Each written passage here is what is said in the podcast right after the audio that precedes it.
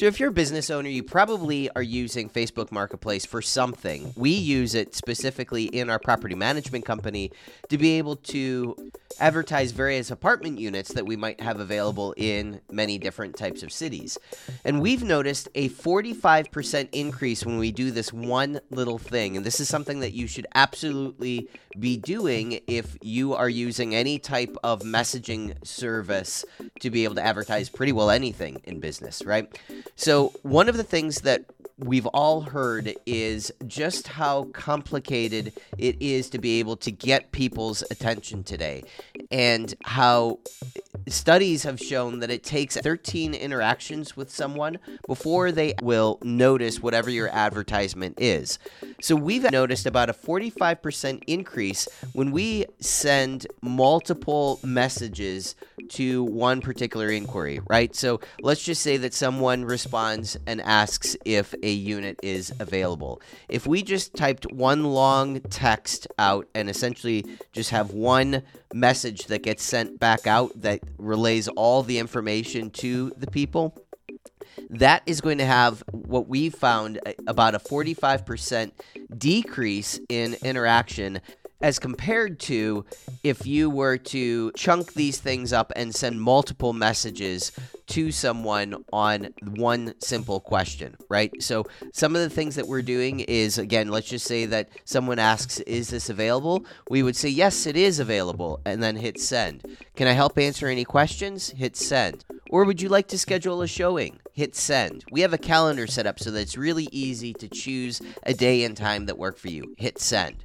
So rather than sending one long sentence, break that up into multiple messages, and you're going to have a much, much better response rate on whatever it is that you are advertising.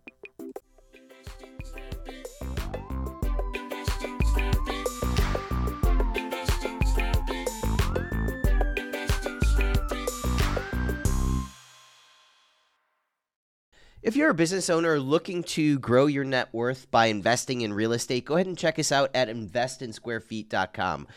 We are a group of entrepreneurs who are all investing together in various different real estate opportunities to be able to grow our net worths together. All right, we've got a really amazing episode here today. We have Stewart Heath with us, who has been investing for many years and We've all heard the riches are in the niches, right? Stewart Heath has an interesting niche that he has been focused on for a good number of years, and that is medical office rental. So these might be dentist office, or maybe it's even some type of a medical community where there's a, a, number of different doctors and medical professionals all in a complex or a condo complex together. So we're going to learn from Stewart here today what to look for and how to uncover those great types of opportunities. I did one fix and flip, and at the end of it, I'm going to count it. I figured out I made a dollar an hour and so yeah this is not the way and, but actually i had several clients that are still my clients today i have a very small practice but uh, these days but uh, there was a lady who basically became a real estate agent because their other uh, income sources for the family had dried up kids in college all this kind of stuff and so she went and within a year, she was the leading salesperson at that firm. Mm-hmm. And that continued year after year. And they finally gave her own parking spot just to take her out of the monthly sales competition so somebody else could win. And she was doing fix and flips. And I was just started watching. Sometime about the year 2000, she'd been my client for 10 years at that point. Uh, but uh, literally watching late night TV, taking break from doing taxes probably 10 or 11 o'clock at night. And there was this guy who used to do infomercials, carlton Sheets. And I, he'd probably been doing infomercials 10 years at that point. And so, anyway, I'm watching. Okay, it's $199 money back guarantee. So I bought it. And I started listening to the tapes and it's like, I can do this. And so within 60 days, I'd bought a duplex. Um, in the hood. Um, but it worked just exactly like he said. and being the entrepreneurial guy, all right, I can scale this. So my next deal was 14 duplexes, uh, a group of them all together. All, all at one time? I, I, they were all right next to each other, one seller. But I found it in, because Sheets is thing number one. You got to find a deal. Go through the classified ads. That's back when we actually had mm-hmm. daily newspapers with classified ads. Matter of fact, if I had to do that today, I don't know where I would even start. uh, and Sure enough, found it. And, and, like anything, you kiss a lot of frogs. He probably made a hundred phone calls to come up with that deal. And that guy that I bought those from is he's running around today. He does basically no money down how to do real estate on cruise ships. Robert oh, wow. Shemin, I think is his name, in case you've ever heard him. We don't talk much, but we're still friends. And, and and but that was a pretty good sized deal. That ended up being eight or nine hundred thousand dollars. Mm-hmm. I think we later sold that for a million and a half. That portfolio. But from there, I had the opportunity. I first invested with a in in a construction company that was building homes around South Nashville, the Franklin area. And then I said, I like this. I got my own contractor's license, and so then I was building houses. It's something I don't want to do again. There's too many details, not enough margin. So uh, I'd say my path has been pretty good about showing me things that I don't want to do. And uh, so building houses, then we bought some more land and we built some office condos in the Cool Springs area, which was great. And I bought some residential condos and rehabbed those and and all about all of this was going on. It's about 2007 and which is when the world started to change. What happened here a year and a half or so ago with the interest rates, different causes, different reasons. But 2007, I, I just tell you, so I bought all 72 units. I had 15 units of rentals in this particular condo complex. There were 72 units. So I just started systematically buying up everyone that came on the market. And then when I got 72, um, we started rehabbing them all. And, and because Beazer Homes and whoever else in, in that area, they'd go build townhomes and they'd sell 30 of them in one weekend. I was like, great, I can do that. Sure enough, uh, we had we, we worked on them all the fall of uh, 2006, and so the second or third weekend of January of 07, we had a grand opening, and we had rehabbed 24 completely put those on the market, and I sold 28 that weekend. I was like, boom, hmm. I'm meeting my business plan. But and, and, we followed through and delivered on it, closed all those, and as well as the ones we hadn't finished yet that we took contracts on, and it was great. But after that, I didn't sell another one for another year because the world had changed, and I was a bit highly leveraged. I say all this to say all of this led to a pretty big reversal of fortune on my part in 2008. In highly leveraged, had done everything basically with debt and no real equity or anything like that, and so that basically led to me giving most everything back to the bank, uh, and that I had to go back to the drawing board for a few years. Yep. And and what type of drawing board did you go back to? What were some of those steps that you started doing again to be able to reestablish yourself and get get back rolling again on the, the right path? First thing I did is I went and got a, a job. I got a C level job with a retail concern outside of Huntsville. And uh, a few years there, got back to the Nashville area when I took a CFO job for a Christian media company up there. And those guys are still my friends. I helped lead them through a, a layoff in 2017 because they were severely impacted by the. Uh, you may have heard artists talk about how streaming has hurt their business. Same thing has happened to the video people. We were selling $4 million a year, as I recall, of DVDs. That kind of changed in 2015 as streaming started to overtake the DVD market. I'm still surprised when I walk through Walmart and I see big bins of DVDs. Of course, they're mm-hmm. Two and three dollars now, not the twenty-two dollars we were selling them for. But I guess some people still watch those. So anyway, I managed to lay off eh, really set it up as multi-stage, but I was in the first round. But then in 2017, all right, I'm back on my own feet and I just started up my consulting side again. And this time I wanted to go all fractional CFO business. And of course, my former employer was my first client. and I picked up several more along the way, and, and I got a fairly large not for profit that I still do work with now. Eh, eh, but I never really did lose my love for real estate. It's not real estate's fault that that I capitalized them wrong. Eh, you, you always have to be prepared for the unknown. So in 2021, we started. I say we formed a board under the name of Harvard Grace, and so we decided we were going to go do syndicated, stabilized properties that cash flow. And we actually started it in, I think, February of 2020.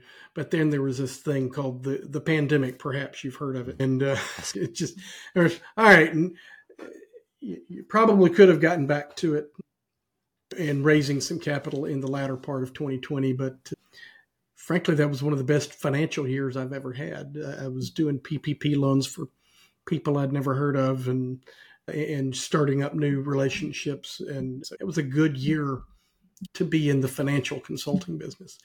But I got back to real estate, and in January of 2022, we closed our first office building in uh, south side of Nashville. Since then, we've closed two more properties, all of them very boring stabilized, cash flowing. Throwing, they're all full for the most part. Of course, we have ter- tenant turnover and things like that, and and throwing off good cash flow, and and that's what the investors that I've attracted want. They want cash flow. Mm-hmm. Uh, I, I like to say if if you've got too much excitement in your investments, then you're investing in the wrong things. Yeah, that makes sense. And is it all office space that you have at this point, or what are the asset classes? Our first one was a suburban office building, uh, which means doctors, dentists, mortgage companies, things like that. This, our second acquisition was a fairly large RV and boat storage facility uh, in Huntsville, Alabama, that we bought from the seller. And then we bought a medical office building uh, this past May. I think, knock on wood, I'm about to get a contract to purchase uh, another retail building in in Madison, Alabama, just outside of, of Huntsville. Uh, it's an interesting one.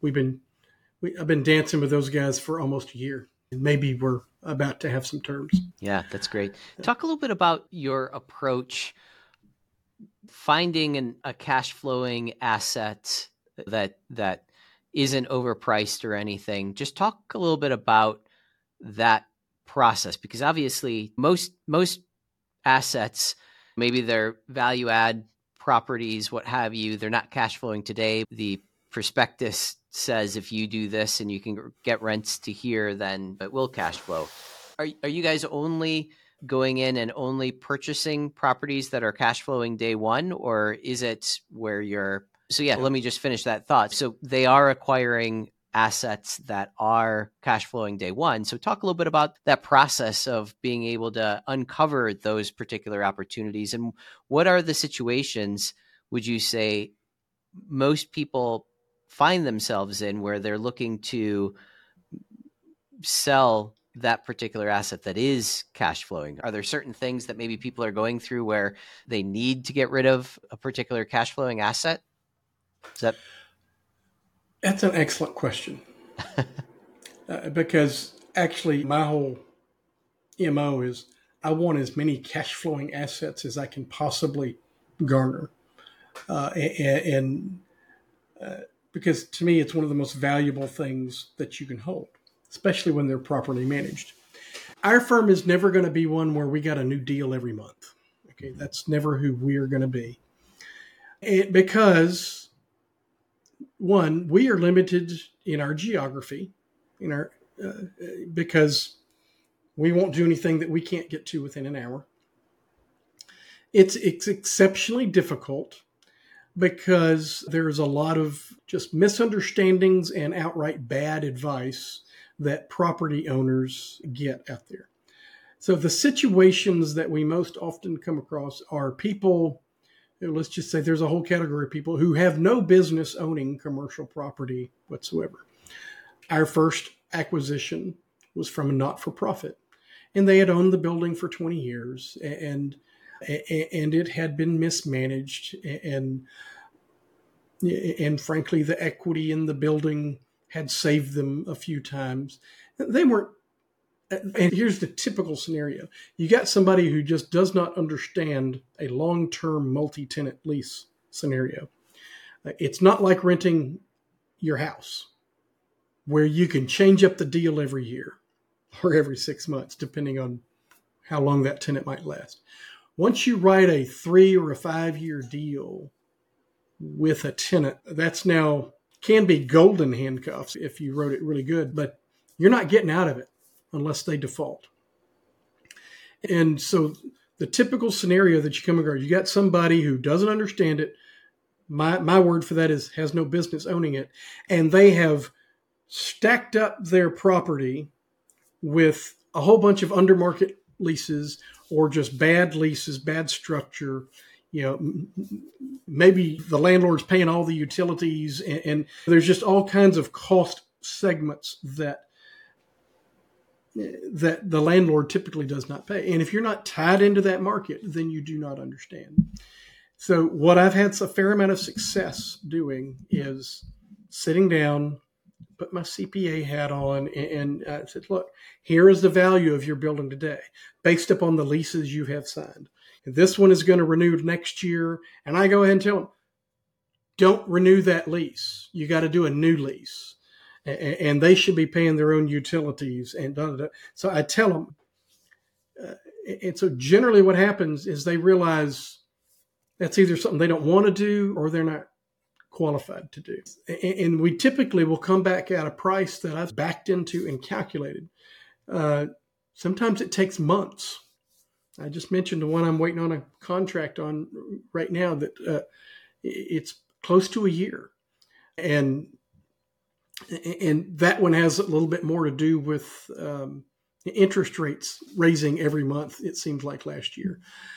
But at the end of the day, how we analyze a building is we will take the cash flow, you know, just call it year one net operating income.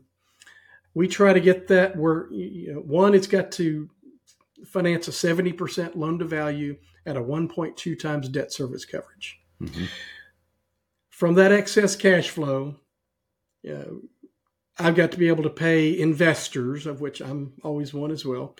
I've got to pay investors at least a 5% cash on cash return year one.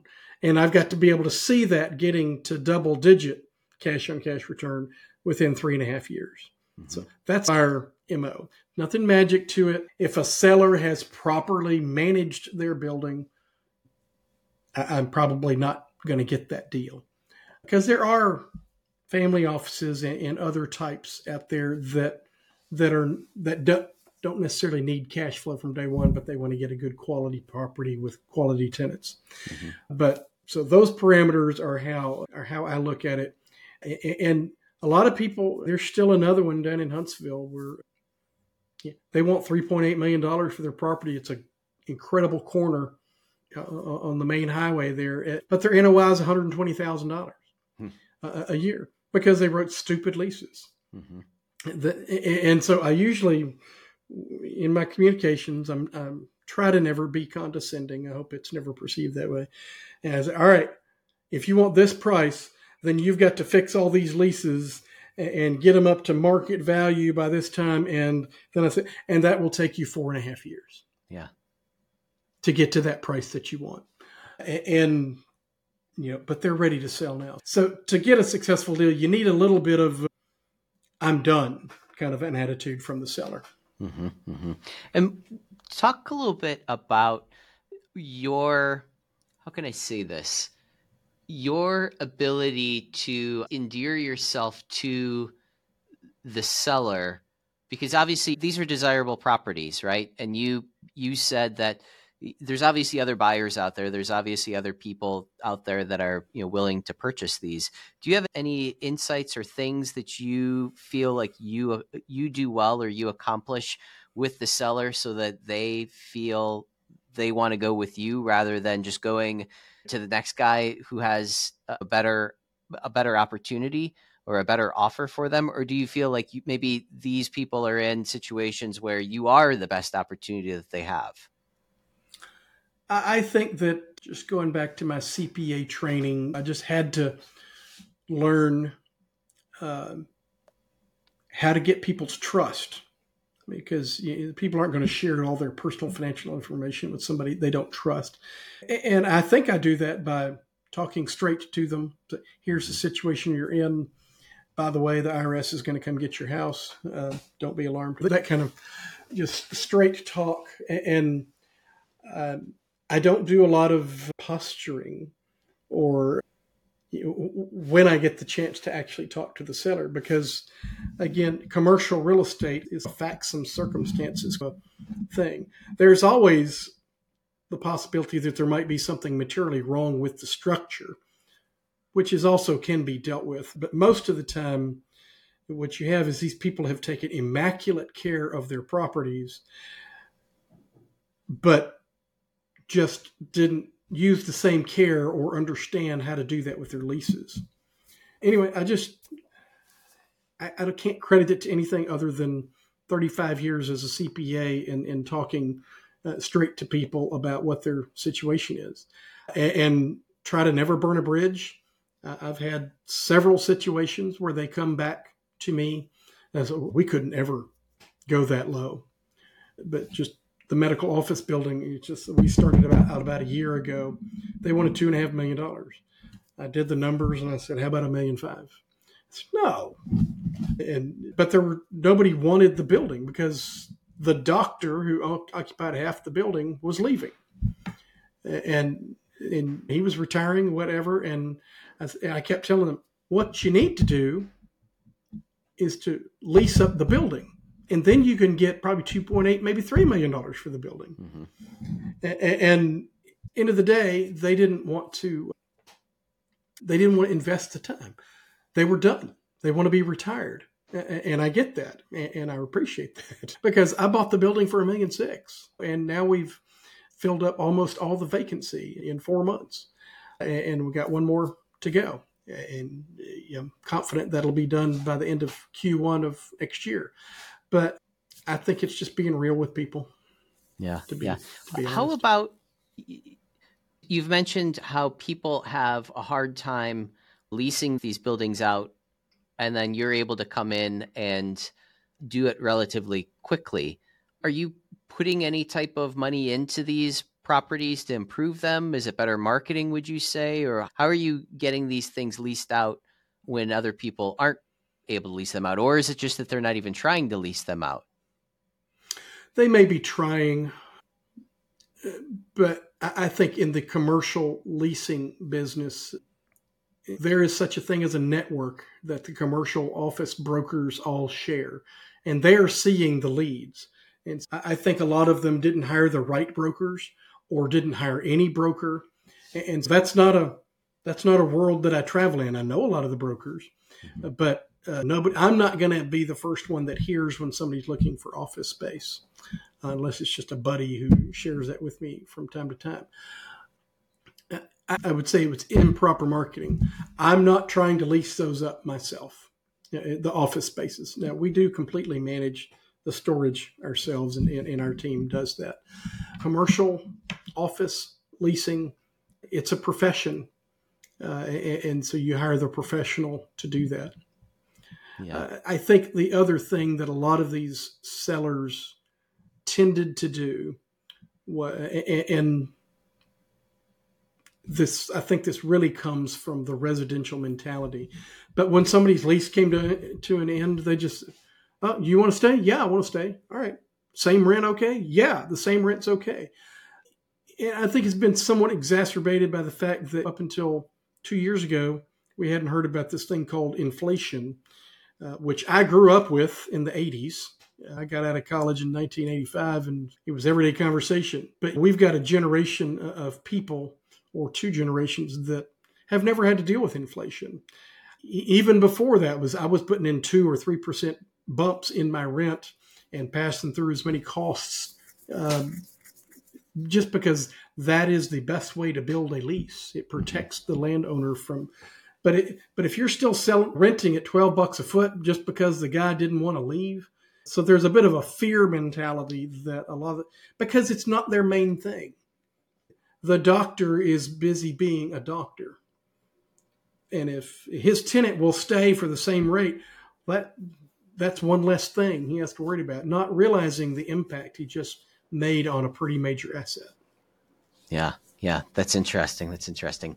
What what would you say is the the most surprising thing that you've come across, or the thing that had the biggest impact on some of the projects that you've been involved in? And that impact could be desirability. That impact could be monetary. Take that however you want. But I'm just curious if there's anything that comes to mind that you you did this and you had a big payoff however that payoff can be defined does anything come to mind there?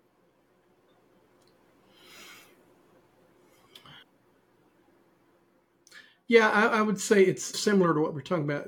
To me what has been so surprising in the, the main broker i work with tells me that i'm unusual. I'm just a bean counter that's looking at this. So, to me, even among real estate professionals, the lack of understanding of the financial es- essence of a piece of real uh, commercial real estate, to me, it's just financial paper. You know that that has toilets in it that has to be fixed with uh, from time to time. it, it is, and again, I'm a numbers geek it just comes natural to me. And because I'm just looking at a stream of cash flows and whatever cost I have to incur to keep that stream of cash flows coming or and increasing.